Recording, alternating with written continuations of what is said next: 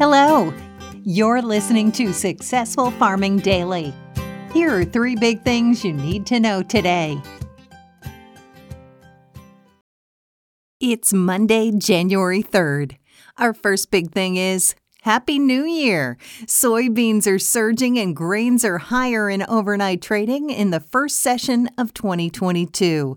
Concerns about dry weather in South America and signs of demand gave prices a boost overnight.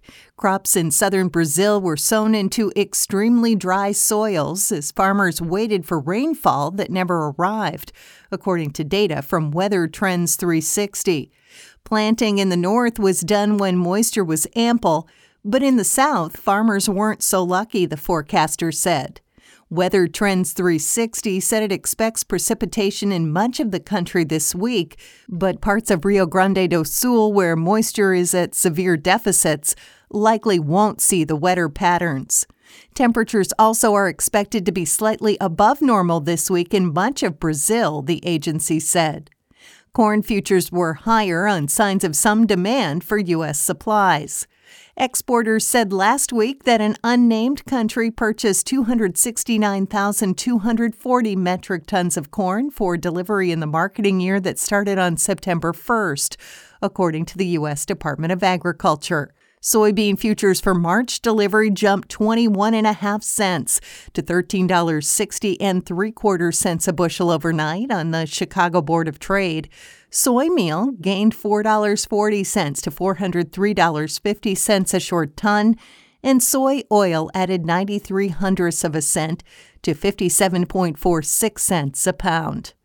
Corn futures for March delivery surged six and a half cents to five dollars ninety nine and three quarter cents a bushel. Wheat futures for March delivery rose three cents to seven dollars seventy three and three quarter cents a bushel, while Kansas City futures gained seven cents to eight dollars eight and a half cents a bushel. Next up. January is shaping up to be an interesting month in terms of weather, with drought expected to persist in the U.S. southern plains amid less than normal rainfall, according to maps from the National Weather Service's Climate Prediction Center. Drought is forecast in much of the western U.S. this month, the CPC said in a report over the weekend. Western Kansas, almost all of Oklahoma, and the northern half of Texas will see drought throughout the month, the agency said. About 73% of Kansas, the biggest U.S. wheat producer, was suffering from extremely dry or drought conditions as of December 28th, according to the U.S. Drought Monitor. That's up from 68% a week earlier and only 15% three months ago, the monitor said. 95% of Oklahoma, meanwhile, is seeing abnormally dry or drought conditions, up from 90% the previous week. Rain has been sparse in much of the southern plains recently. Parts of southwestern Kansas and the Oklahoma and Texas panhandles have seen little to no rain in the past 30 days, according to the NWS precipitation page. That trend is expected to continue. In its updated forecast released on the last day of 2021, the Climate Prediction Center said it expected below normal chances for precipitation this month in the very region that's already seeing moisture deficits. Temperatures in the Oklahoma and Texas panhandles, along with eastern Colorado, will be warmer than normal in the next 30 days, the CPC said. And finally, wind chills are expected to drop in parts of eastern Iowa and northern Illinois this morning, according to the National Weather Service.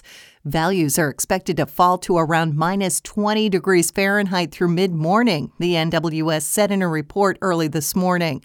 In parts of northern and central Missouri, wind chills today will range from minus 5 to minus 15, with the coldest temperatures near the Iowa border, the agency said. Further north, in parts of South Dakota and Minnesota, light snow is expected starting tomorrow. Around two inches of accumulation is expected in the area, along with blowing snow, the NWS said. Arctic air moves in with bitterly to dangerously cold wind chills Tuesday night through Friday morning, the agency said. Thanks for listening. Follow more news on agriculture.com.